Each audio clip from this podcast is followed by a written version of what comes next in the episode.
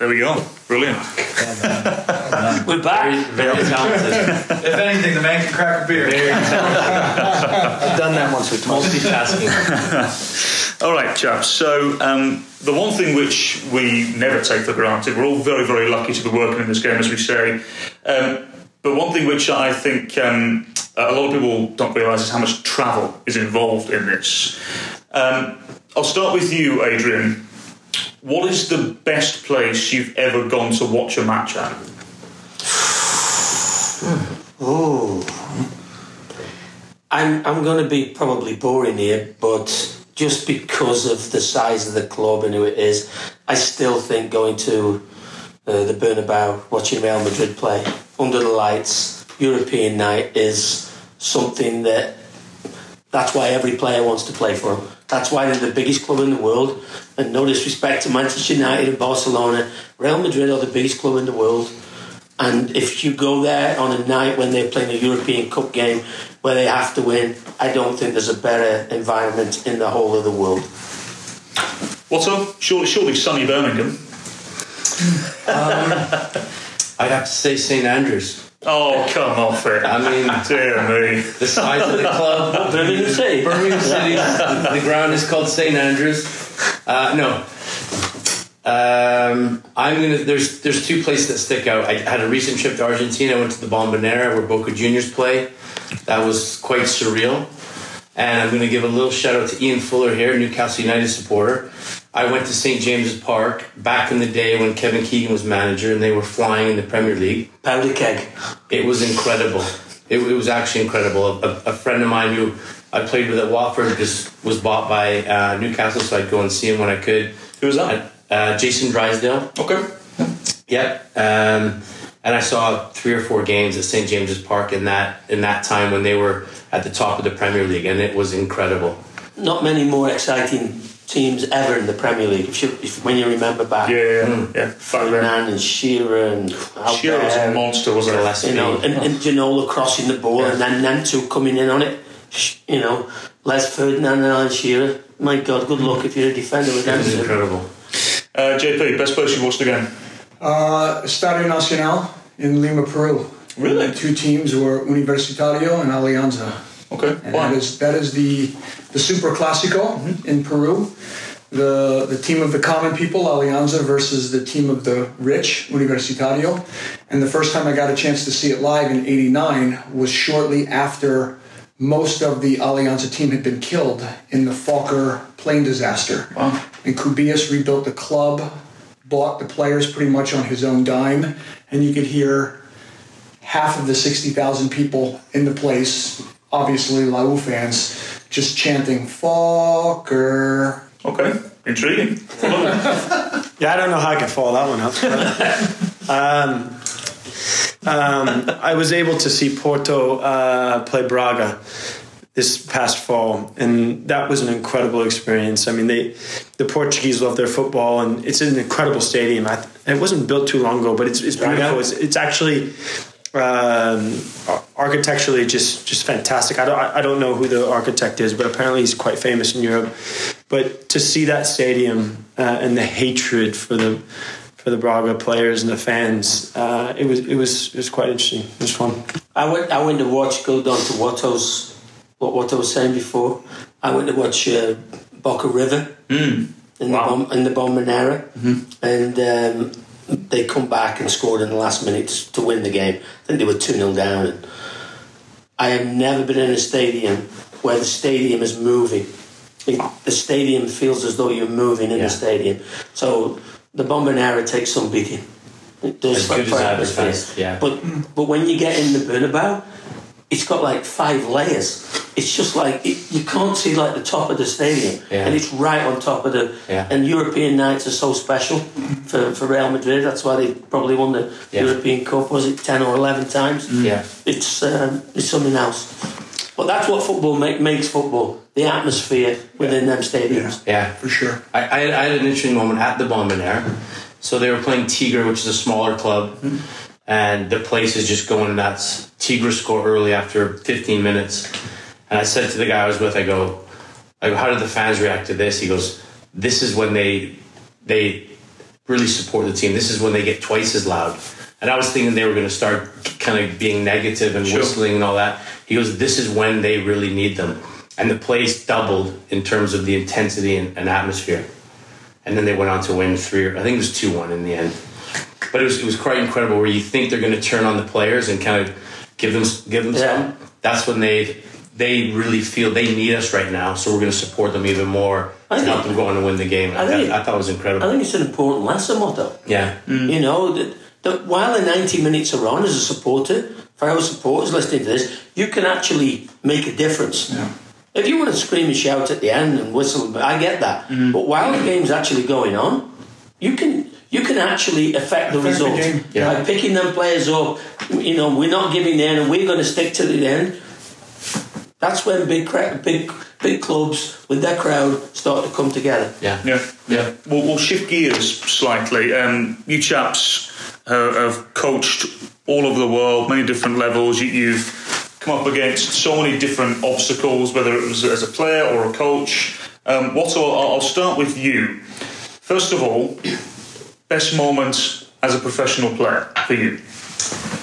Best moment as a professional player. I won a Gold Cup in in uh, I think it was 2001, which was a which was a good moment. It was a big moment for uh, for Canada. We don't win a lot of a lot of things internationally. Um, that was a big moment. I got another moment I thought was and and I from where I came from, I I, I felt like it was a surreal moment. Had a had a, a cup tie against Chelsea when I was playing for Oxford, and I thought that was a pretty big moment. It was Chelsea full of the big stars, Desailly and Zola and um, and all them, and I thought that was a pretty that was a pretty cool moment. We drew them at home. We can see the late penalty in the 94th minute, or we would have won the game. Then we had to we had the replay back at Stamford Bridge. So You don't that was a pretty good You moment. don't remember it very well. No,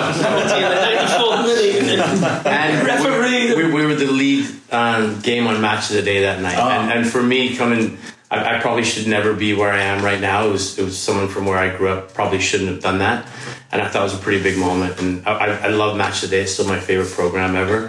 And we were on Match of the Day that night, and it was that was a pretty cool moment. For, for those listening unaware, Match of the Day is, is a highlight show broadcast by the BBC and on a Saturday evening, all the big games in the Premier League, um, and it's it's historic. It really, really is. If you had a chance, you must watch Match of the Day. Um, JP, what about you playing? There's there's two. One I actually played in the match, and, and the other I didn't, um, ironically. But the one I played in was the first game I ever played in as a pro, and it was in Peru, and I did not know a word of Spanish. um, I probably only been there about three and a half weeks, and I could not set my wall. I mean, I was trying to, and I was doing it in English, and they were all looking at me like I was nuts. And the first goal I ever gave up was on a on a set piece there. Uh, but it's one of those things that stuck in my head in terms of, of communication and and understanding culture and, and adapting and, and all those things. And it's it's one of those vivid memories that I have. The other, I actually wasn't even dressed for the match, but I was sitting on the bench in, in civilian clothes, and it was the opening game of the '96 season for the Galaxy. Ah. So it was our opening game in MLS. And, and the reason why I'll never forget it, and, and it, it, it, it's emotional for me just to talk about now. When you grow up as an American with the old APSL and the USISL and the USL and every alphabet league that existed in between, you you realized on that day they expected maybe 15 20,000 people. And so the stadium had covered the rest of the seats with these sheets these blankets whatever the hell they were. Mm-hmm. And as people are continuing to pour in they're just tearing these things off of the seats so people could sit. And we ended up with almost 60,000 people Wow. in the crowd and, and I can remember looking at it, sitting on the bench, thinking, I cannot believe this has happened in the U.S. After having had to leave in '89 to play somewhere else because the old NASL had folded, there was no place to play, and now we were all here. I was 30 years old and well past my best, but it was still happening in my lifetime that this league existed. I'll never forget it. Well, never forget it. It was unbelievable. That's an awesome story. Um, Fuller? I didn't have such a great playing career, so I'm going to fast forward this really quickly and get let Adrian speak. But Uh, U.S. Open Cup final against DC was, was pretty special. Um, just the You were whole- playing for. playing for Charleston Battery, and, and that's when I I met Ozzy Alonso. We played midfield. We, we beat Dallas uh, at Dallas that year uh, quite handily, and Oz pretty much led us to the final, and there's no question about that. But I was able to score in the final, and that was uh, probably the, Oh, the greatest achievement. let's let's move on, Adrian. Because it's, no. it's a Hey. useless. No. By the way, we've got to say that was a, a great feat, and they were a really good team then. Mm-hmm. Charleston Battery were a really good team back Yeah. then. Well coached. Go Great on, go on then, Adrian. game. Yes, as a player, yeah. I think always your debut. Mm-hmm. You know, I, I, I could have gone to a lot of clubs as a kid, and I only ever wanted to play for Stoke City because my dad and my grandfathers used to go and watch every game. I started to go in the, the, the games at the age of four with my dad. Watched every game home and away. We, we, we never missed a game. So to go and play for them, and I had the big move, obviously, to Everton. Mm-hmm. And then to score the goal in the semi final of the FA Cup. And it's hard for people, Cal, other than maybe me and you in this room, what all understand. The FA Cup was the biggest trophy in England to win Yeah. for the best time. Now it's different. Now it's the Champions League and everything else. But in them days, you know, to to go to an FA Cup final, I remember somebody showed me a, a little bio that I'd done from when I was 18, and somebody said, uh, "What do you want to achieve in your career?" And I put on it. There's only two things: win the FA Cup and play for England. Mm. So fortunately, you know, I scored the winning goal in the semi-final of the extra time, and so that was special. But I think when I look back at my career, playing for Everton for the time I did, to win the league a few times and win the FA Cup a couple of times and European get uh, Cup Winners' Cup. I, I was I was very blessed to play for that club at that time, you know. So that for me, I, I, I can't. I always say this: I can never pick one moment out, but that little period, Yeah. all of it was special, you know. Now then, well, fast forwards. You've now all finished playing. What's all, uh, from a coach's point of view, what moment sticks out to you where, where you kind of thought, this is it, I, I maybe I've, I've made it, or this is the, the best feeling ever as a coach? What, what, what stands out to you in your career? Uh, that's a good question. Um, I was part of a, a San Jose group that you know had a pretty inauspicious start, but but built ourselves up to a point where we won a supporter shield in 2012. Probably shouldn't have. Um, I don't know if we were the most talented team, but we had a we had a, a good group of players with with some talent. Uh, we had an incredible team spirit. We had an incredible work ethic.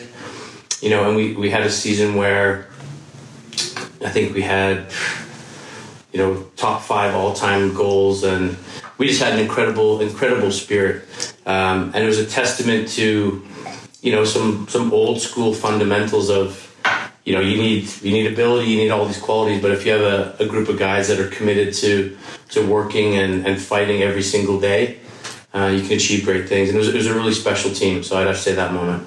JP? the three finals at Sporting, the two Open Cup finals and uh, the MLS Cup final, and and part of it is because they all went down to PK shootouts, and they were all played in horrific weather. Seattle, they took us off the field during the warm-ups. We came out late. Game started probably an hour and a half late, um, but we ended up winning on PKs. Following year, at that point, I think was the coldest game ever. Played in MLS, which was the final against Salt Lake. Again, winning it on PKs.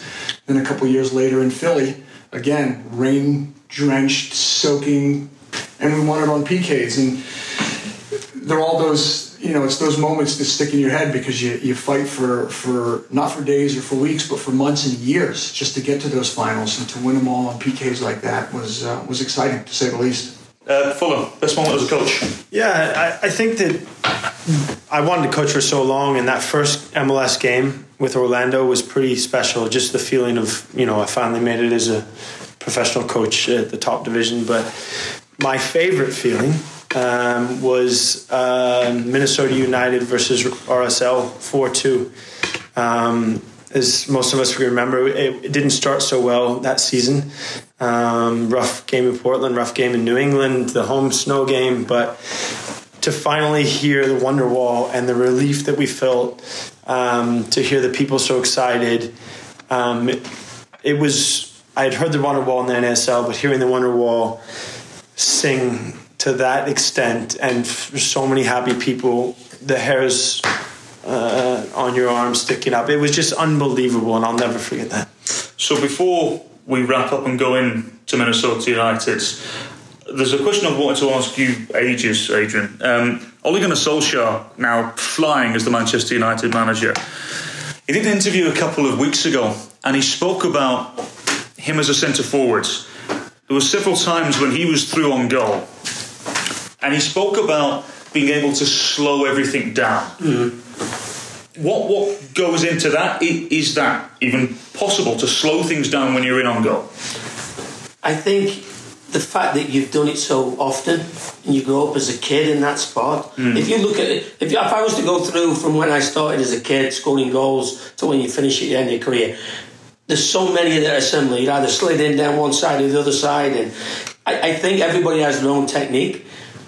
But I certainly believe as you get older, you have a better understanding of what to expect, and also you you're obviously more experienced, and you you probably you, you've got more confidence in yourself that you're a good finisher, and you you know you, you you know the goalkeeper that you're coming up against, all them little things.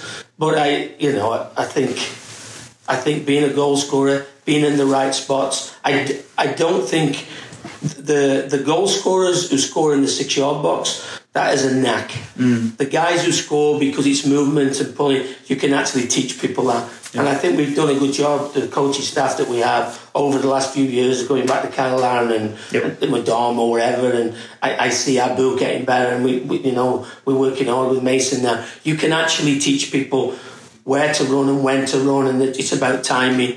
But you know, Ol- Ollie was another one. He, he, he but he always scored big goals as well. he was speaking as well about obviously things like you know d- delaying the run, especially when the ball comes from out wide as well, having that momentum behind you and whatnot. Um, out of all the strikers that you've coached, which one did that the best? Ooh. Um, I think that Dom has the best drive to score a goal. Mm. I think he wants to be a star more than anybody else, and he's he's you know got an insatiable desire to, to get in the spots where he gets a goal. Like Orlando just had a really poor season. I think he's still got 13, 14 goals. But I, I think the biggest improvement was was Cyle Larin. Mm. You know, Cyle came as this raw kid, and we worked hard with him as a staff. But he, he suddenly started to develop a, a timing, and it's not about being fast. It's about being smart being in the right spot at the right time. Where's the ball going at that particular moment? And certainly you, you can get, you can teach that to people. But the six yard guy, that's a, I think that's pretty innate for, for a lot of them. Yeah. What so uh, when you're coaching, particularly the back line as well, that's obviously your forte. Where do you see yourself now as a coach compared to when you first started? I, I think you know if you look at if you look the, at the progression over the years you've coached. When you first start coaching, you think you know a fair bit, and then as you as you go along, you you keep looking back and you realize how little you knew previously. So um, I think it's been a progression. I think I've, I've learned every year I've been around. Uh, learned a lot from Adrian since we've been here. Um, you know, I think it's just, I think it's, um, you know, having, a set framework, but also being open to change and being adaptable. So there's always, the game's changed a lot, you know, um, over the years, even the last five years. I mean, there was, there was the big Barcelona push where everyone's opening up and playing this possession thing. And, and there's been a little bit of pushback now. There's a lot of different styles. There's counter press. There's, there's, there's so many different styles Gang pressing. gang pressing. so you really have to be flexible, even even though you have you have a way of thinking and, and some core beliefs. You, you have to be flexible, and um, that's a part of your, your development as a coach. I think also if, if, if you look at that, the way the game's changed now, because of, you're talking about opening up and fullbacks going high, I think, and I, we've had we've had criticism over the last couple of years about the amount of goals we've conceded. You can't just put that down to a back four and a goalkeeper. No. You know, I think that we've been poor at protecting that back four at times, mm-hmm. and I, I honestly believe that with the the changes that we made, that will help that.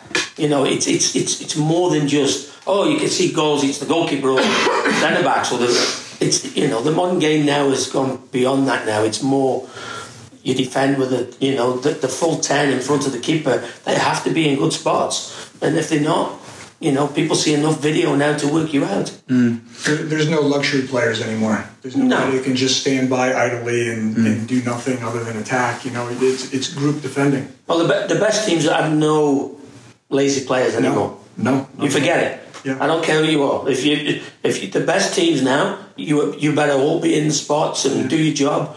Otherwise, as I say, there's too much video, too much, too many people can exploit the weaknesses now. Yeah, I, I saw something the other day for someone suggesting that even somebody like Jose Mourinho was maybe a little outdated. I- Is that true? Is that something that happens? No, I, I think uh, him in the right situation, he'll be he'll be fine and dandy. But there are so many young coaches and even you know older coaches that evolve, and the, and a lot of it comes down to how much money are spent at clubs too. Right. You know, and the players that are chosen for them, and sometimes that's out of our hands, you know, out of managers' hands.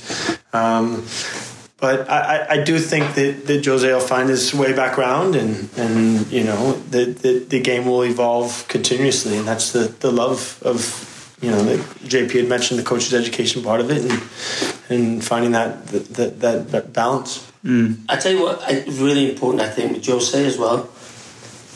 The clubs he's been to, where he's had more stick than others. If you look at historically, Real Madrid and Manchester United, you know Manchester United, Carl, you've mm. grown up in England, they have to play on the front foot attacking mm. football. It's no surprise to anybody that since Solskjaer's gone there and opened it up a little bit and let the players play with a little bit more freedom, the players have responded. If he goes back to Italy tomorrow, where historically they have been defensive minded, Catenaccio and all that stuff, I think Mourinho's top of the league again. And everybody goes, What a coach this guy is. Yep. Fits right back in. Yeah. Yeah. If he goes back to Inter Milan next year and goes like 5 4 1 hmm. and they win every week 1 0, the Inter Milan fans are going, What a guy this is. This is great. Because the last time he was there, he won the treble mm-hmm. doing exactly that. Mm-hmm. So, you know, he- he- I think certain certain coaches are better in certain countries with certain mentalities, if you like. Yeah. Before we, we finish up on Minnesota United, you mentioned him there, Ole Gunnar Solskjaer. If you're in charge of United, do, do you give him the job? Who's starting? I'll, I'll start it. Yeah. I'll start it because I liked him as a player and I like the, the club. I think that he fits their mentality. He understands what the club's about, the way the fans want to see the game played. Um, he understands the culture in the locker room and, and of the organization. I think he would be and, and do really well there. Now, is he maybe a little young and inexperienced, relatively speaking, compared to the profile of the, of the people that they've had? Maybe, but I think he he fits the culture. Just as we talked about certain coaches fitting in certain countries or certain cultures, and he fits that club. I think he'd be a great choice. Watson? I, I think needs a little more time. I think they've had a lot of energy. I think when you get a new manager in, and you look at Jose Mourinho, there, there was, you know, some difficult relationships, and there was there was a lot of negativity, very defensive. I think the fact he's opened things up, there's there's a ton of positivity. I think the team's kind of driving off that. They've had a preferred schedule. I don't know how many games against the the other top six they've played, so it's maybe a little bit misleading. So I would, I would like to get through the end of the season and then, then make a decision. But he's, he's on a really good path. Full of the, the two chaps who bring up an interesting point as well about club culture. How important is it for a manager to understand the identity of a football club as well? No, hundred percent, and um, I, I think that you know where we are in Minnesota, it's it's a bit different than any any other place. You know, um, we aren't LA, we aren't New York, we aren't Miami coming in, but um, I think that the, the the thought of having a manager that uh, is very um, kind of hardworking and pushes his players to play for the fans and play for the people. Um, it, it's it's the right fit for here. It's, it's certainly, and, and and I think that the players feed off of that. Um, and you know that's the the lovely part about playing in Minnesota is we've got a stadium coming in with fans that are so uh, excited about what's going on and and the excitement in which Adrian wants to play and, and how he wants to play. It's I think it's a good fit. So let's get to it. I've been saying we're going to finish this for the last 20 minutes or so, so let's get to it, shall we? Um, answer this question for me. From where this team was when it came into MLS in 2017 compared to where it is now? What are the differences? And what are the main changes that have been made over the course of the last two years? Adrian, we'll start with you. Um, clubs unrecognisable. Um, you can never pick, as one or two clubs are sort of going through at the moment. When you come into the MLS, you get the opportunity and you have to take it. At the time that we got offered the opportunity, were we ready 100% on and off the field? The answer would have to be no. But I understood why we had to do it. Right. You know, and uh, so where we were and where we where we are now, you know, it's when I look at the training, the training facility, when I look at the stadium that we're going to go into, you know, you, you can't compare the two. I still say that the first year that we were here, this coaching staff will never do a better job than getting 10 wins with the team that we had, the squad that we had, and the stuff that we had to go through because people won't understand that, you know, we had a bad winter, then when the training field wasn't ready and we couldn't train at the right time. We trained a different time nearly every day all over the city. So there's been a lot of challenges. And now, for the first time, I actually feel that we have a team that when we go out, we can compare to the opposition, plays player for player, most of the most of the over the field. And I think it's you know, for me personally, sitting here now, you know, we, we have a chance now because we're starting to get a, a group of players together that actually are comparable with the rest of the league. Mm. People sometimes don't understand what goes on behind the scenes, do they?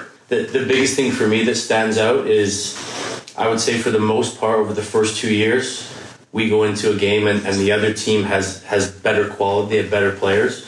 But I think it's a real testament to Adrian and his coaching style that um, even when we knew we were going up against a better team, he got every ounce out of the players, and especially at home, there there was a belief that um, even if they're better, we can still outwork them, and you owe it to the people that pay the money to come watch the game that you need to give them every single thing you got. And I think that's why we had as many wins that we had. You know, our home record the last year was, was excellent, and once again, we're, we're, we're playing against teams with with that spent more money and have better quality and, and we won a lot of games because this team had an incredible passion and work rate and kind of responsibility to, to give everything they had for, for our supporters. JP, what was it like for you coming in in 2018? Because you, you watched this team in 2017. What were your thoughts on the team then? And then when you came in in 2018, did your opinion change at all? Well, it was interesting watching it from the outside because my perspective was completely different than the rest of the coaching staff. I wasn't involved with the team, so it was the games I was watching on TV and, and some of the stuff on MLSsoccer.com. And it did not look like a good MLS team. Um, that changed slightly over time. Um, and coming in 2018, you could see how much work was being done behind the scenes but rosters don't change in MLS all that quickly. You can't just chop and change and buy and sell like they do everywhere else. So it's taken some time to build the roster that we have today. And the greatest thing to see is how the fans have stuck with the organization and the club. Mm-hmm. That's been awesome. And, and not only stuck with them, it's grown over time. And the love affair between the fans and the players and the players and the fans has grown over that time. So I'm really looking forward to this year and, and seeing where it all goes because I, I, think we're pretty well prepared. I think we've got a better roster, certainly than we had in, in 2017 uh, when I was watching from afar. So be fun. Fuller, what was it like in your role? Yeah, I, so I was here the year prior at NASL, so um, I was seeing growth um, even prior to, to, to when uh, the staff got here. Um, and it just wasn't as quick as I was hoping for.